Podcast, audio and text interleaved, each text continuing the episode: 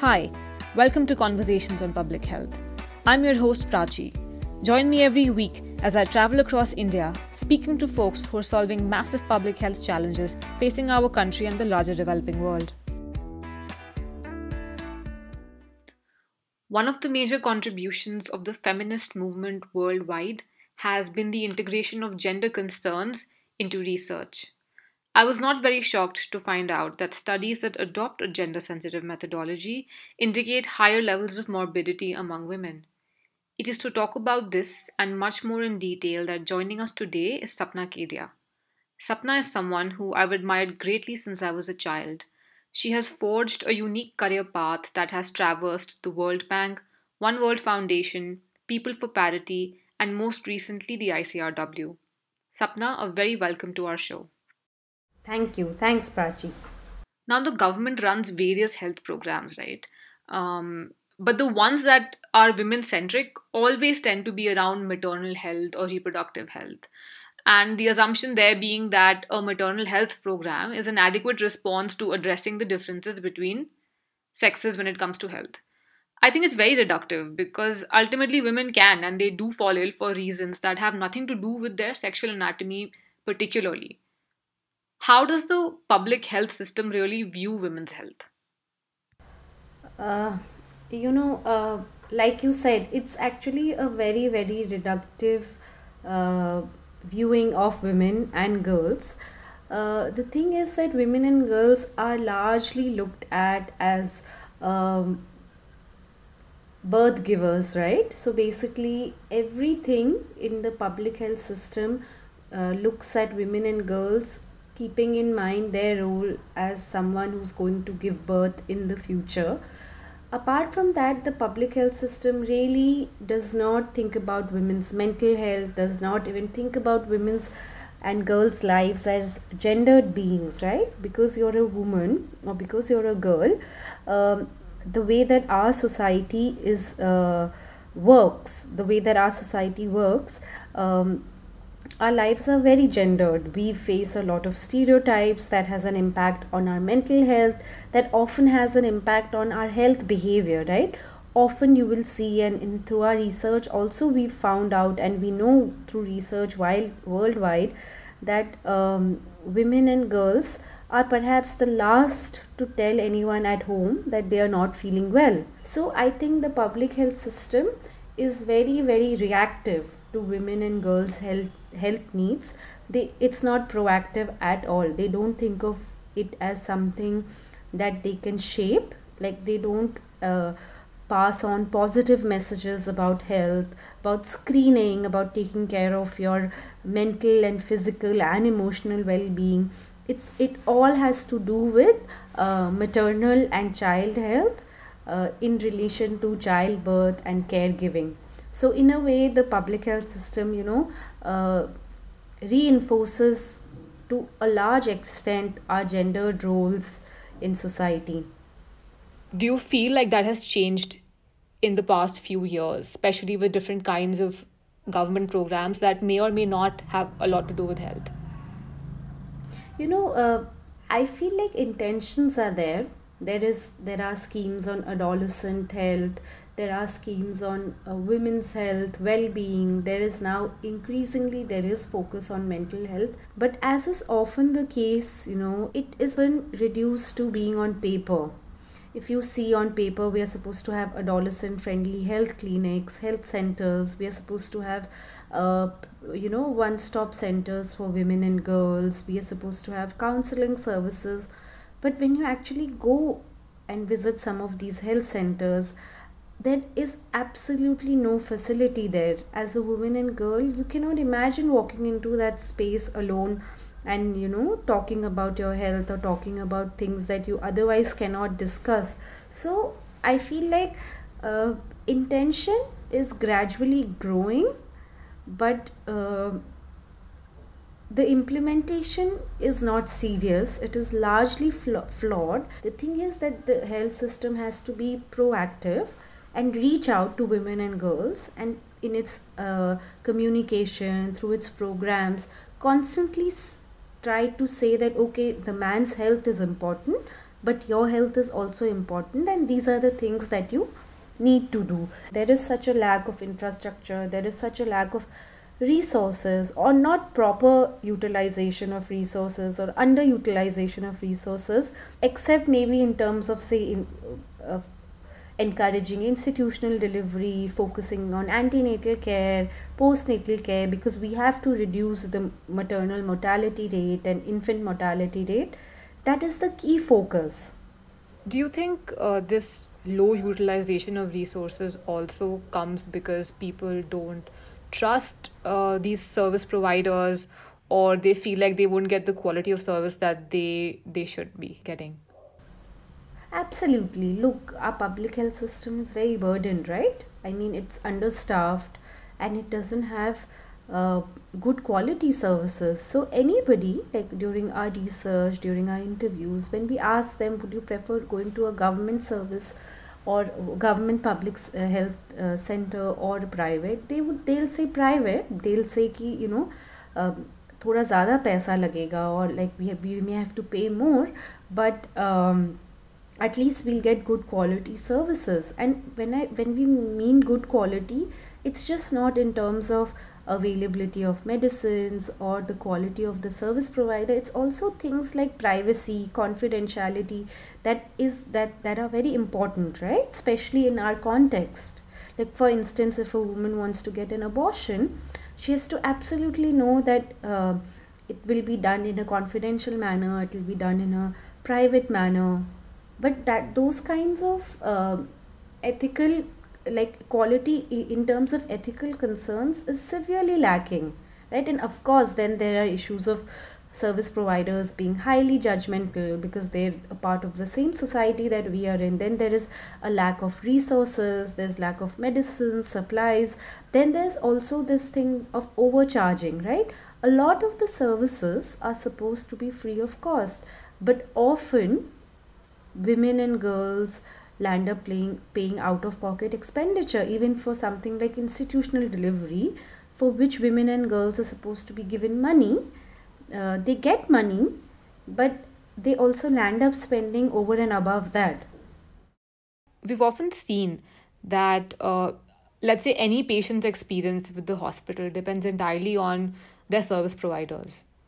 So, who's taking care of women's health in the system? And what do women need when it comes to like access to health? So, see, ironically, most service providers taking care of women's needs are women, right? So, if you look at it, if you talk about India's public health system, you will see that the first point of communication is the ASHA worker, is the Uh, are the ANMs or the Anganwadi worker, right? And then you go to the hospital uh, and then there at the primary health center or at the sub center or the community health center, district hospital. They are usually lady doctors. But what's also what also happens is that very often there is a shortage of lady doctors because lady doctors have restrictions in terms of how far away from home they can work. So in serious cases, many times women may have to go to uh, male doctors which in our context you can understand why they may be uncomfortable with right? But the point is that these health workers are also a part of the society. They are also very gendered. So many times they land up reinforcing uh, gender norms through their work. Like for instance asha workers when they are doing family planning work they often go and tell new brides okay have the first kid in the first year of your marriage. And then we'll think about um, then we'll think about uh, family planning methods from the second year. Right. Right? Be- because there's this uh, this pressure to prove fertility. Yes absolutely. New couples have a lot of pressure to p- prove fertility.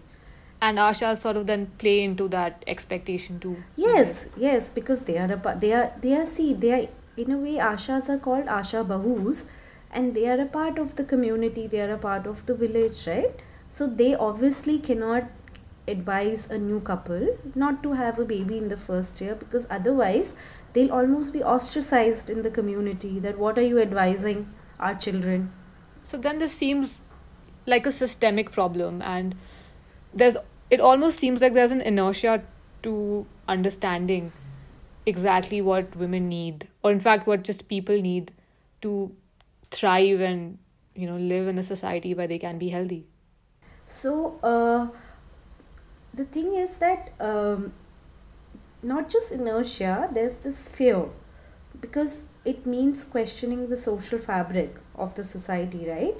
And that is a very risky business. Nobody's nobody wants to uh, you know change things at the foundation level you know and in our context sometimes you can also be it can almost be fatal right?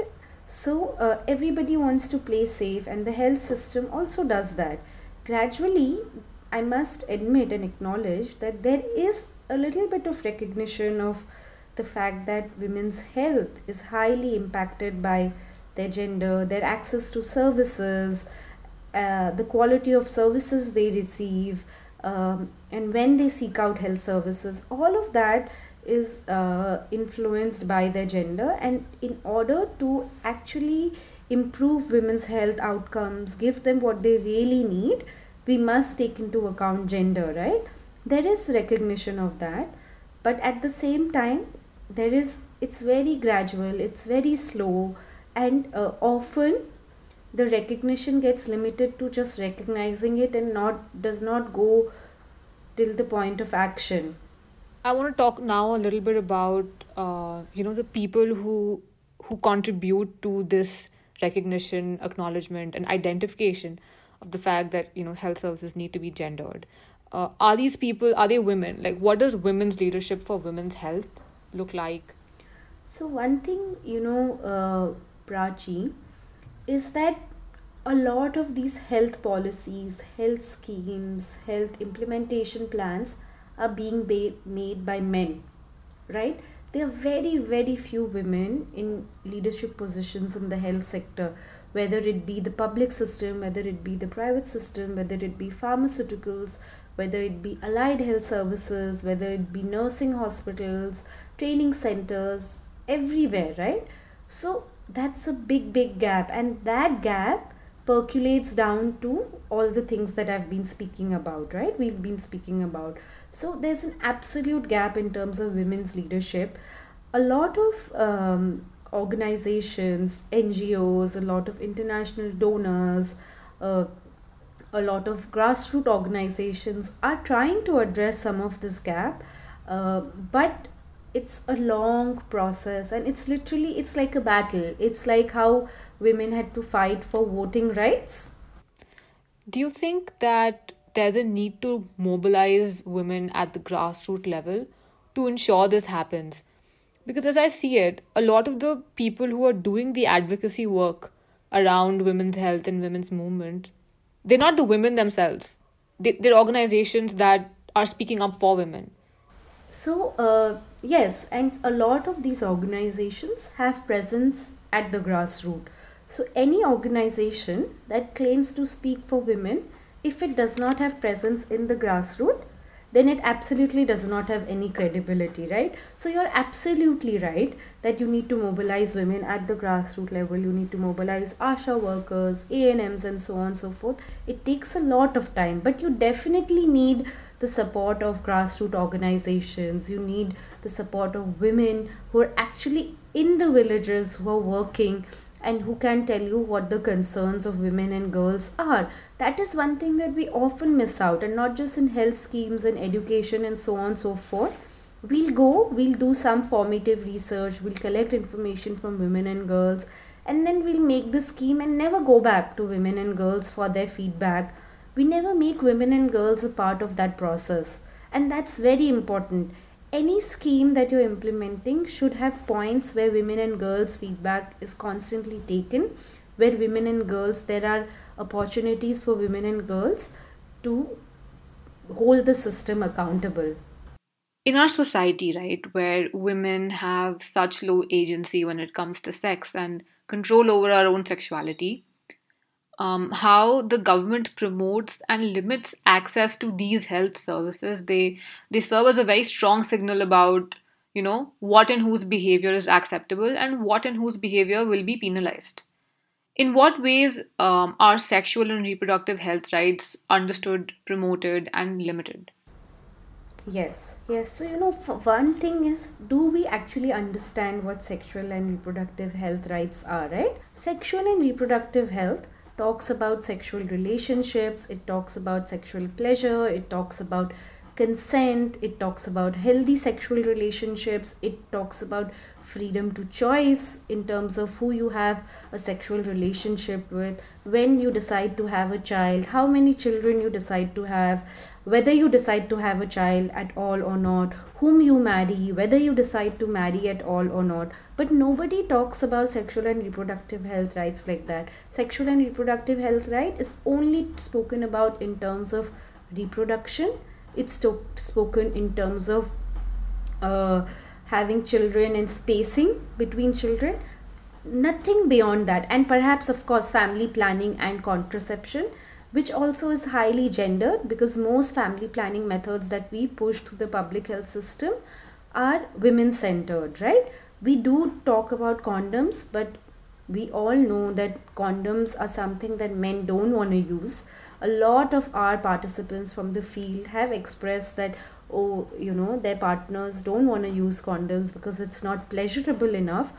But what is the alternative? The alternative is sterilization female sterilization. The alternative is oral contraceptive pills injectables for women. So we push we, women centered family planning methods right? So there is a complete lack of understanding of what sexual and reproductive health rights means. And in a way that is this lack of understanding is the first limiting factor right? Because then you are not creating an environment where a woman where a young adolescent girl can walk in and talk to you about safe sex right? Find out information.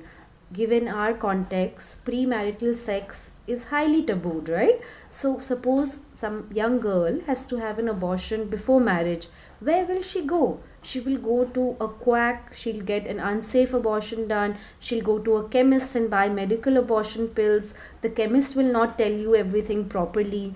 So, there is absolutely sexual and reproductive health rights is actually a complete example is actually the best example to show how the public health system views women's health and girls' health in a completely gendered manner and how it completely reinforces that sort of uh, the gender norms around women's sexuality, around around women's reproduction, around women's roles as mothers, even service providers in urban India judge women who go in to talk about um, safe sex, who go in to talk about contraception, who go in to talk about abortions.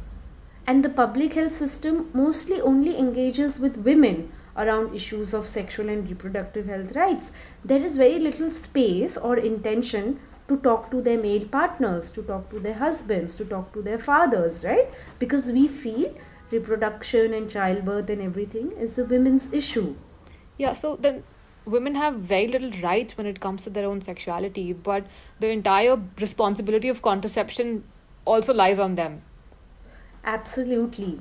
Right? Absolutely. So you see, right? The health taking care of women and their needs falls on women workers. Taking care of the family size falls on women. Going to the service provider last because you have to prioritize everyone else's health in the family uh, that sort of expectation falls on women. So, despite receiving very little, women are the ones who have to sort of constantly uh, take the responsibility of having a healthy family. Even when someone wants to talk about women's health and advise them, they say, Look, you have to be healthy for the sake of your family. No one tells women that you have to be healthy because you have a right to a healthy life because you're an individual. You know, also stuff like, you know, we've put these con- conditionalities. Like, if you have a two child family, then you get these benefits and you get access to like certain health programs. But then if you don't, you're punished. And you're punished for behavior that you have very little control over. That's the thing, right? Women are supposed to shape behaviors which they have no control over, and they are punished when they can't shape those behaviors despite the fact that they have no control over it so it's it's in a way so ironical but it's also i mean what else do you expect when it comes to um, health needs or taking care of your family or spacing your children they don't have agency. They they don't have the agency to decide when to have it when to first when to get married whom to get married to then when to have the first child. They don't even have an agency over the number of children and sex of their child. If a girl is born they are blamed for giving birth to a girl right so where is where are we giving women the agency? And where is the health system working to give women agency? Everyone knows there's a lot of research in the health system that uh, look uh, women don't have agency you have to work with their partners. And now there is growing work on engaging male men and couples. And there's research and organizations like ICRW are trying to do some work on that. But it's just the beginning and there is absolutely no no uh, sort of uh, uh, how do I say? There is no sort of uh, conscious effort to make sure that look if your ma- ma- male partner or if your husband is not here then the service will not be provided or your husband needs to be there or something to ensure that the male partner is accountable right?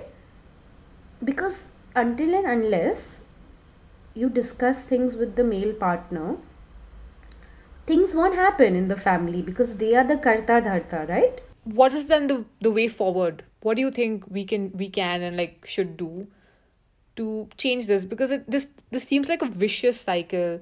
Um you know that requires some very targeted interventions that i'm not sure are really like done with you know with a lot of intention. I mean is is it the intention that's missing? Intention and priority right? Because look this is a long haul.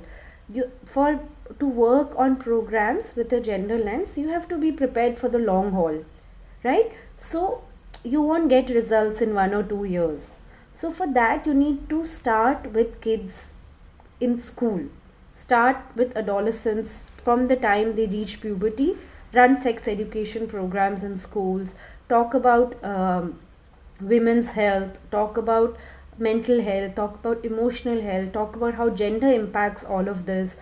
Then you talk to uh, boys and girls a little more a, little elder you talk to them about safe sex practices you talk to them about abortions pregnancies uh, childbirth right age to get married and so on and so forth so you work on the awareness of your uh, of the population of your uh, of you know the I don't like to use the term beneficiaries, but of the people for whom you're making these services, right?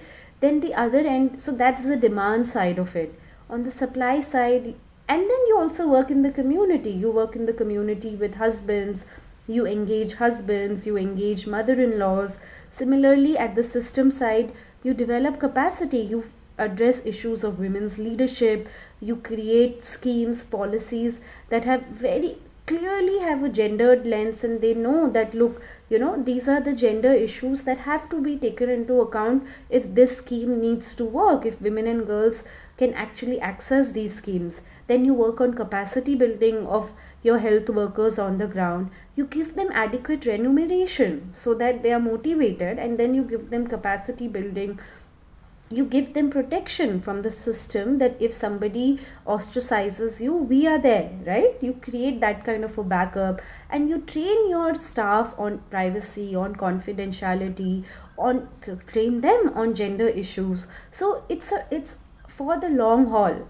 You cannot just say okay you know i'll start calling male partners with the woman for appointments and that's it. No some you it's a long haul. There are many many steps. So you have to identify short term medium term and long term strategies right from top to bottom and bottom to top.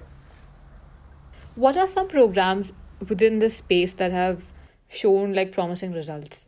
Uh you know there are organizations grassroots organizations like MASUM in maharashtra they do a lot of work on women's health and they've they have a whole cadre of grassroots women health workers that uh, work on women's health from a very gendered lens. They look at issues of domestic violence and how it impacts women's health. They look at issues of safe abortion and access to abortion. They look at issues of access to uh, menstrual hygiene products and menstrual health.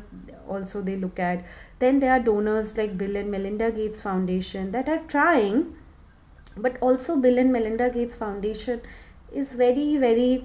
It comes from a very sort of um, I don't know how to put it, but it's also from a very population control sort of a uh, uh, lens. But they are trying and they are supporting a lot of work on male engagement. They are supporting a lot of work on uh, gendered analysis. Then there are donors like David and Packard Foundation, and uh, organizations, research organizations like ICRW, then there are organizations like Tarshi, there's some there's CREA. They, these are all organizations that are doing very brave work around sexuality. Some of these are, some of them are working on uh, breaking stereotypes, questioning um, norms some of them are working on the system side. Some of them are working on creating research and evidence right? So these are all pieces of a puzzle.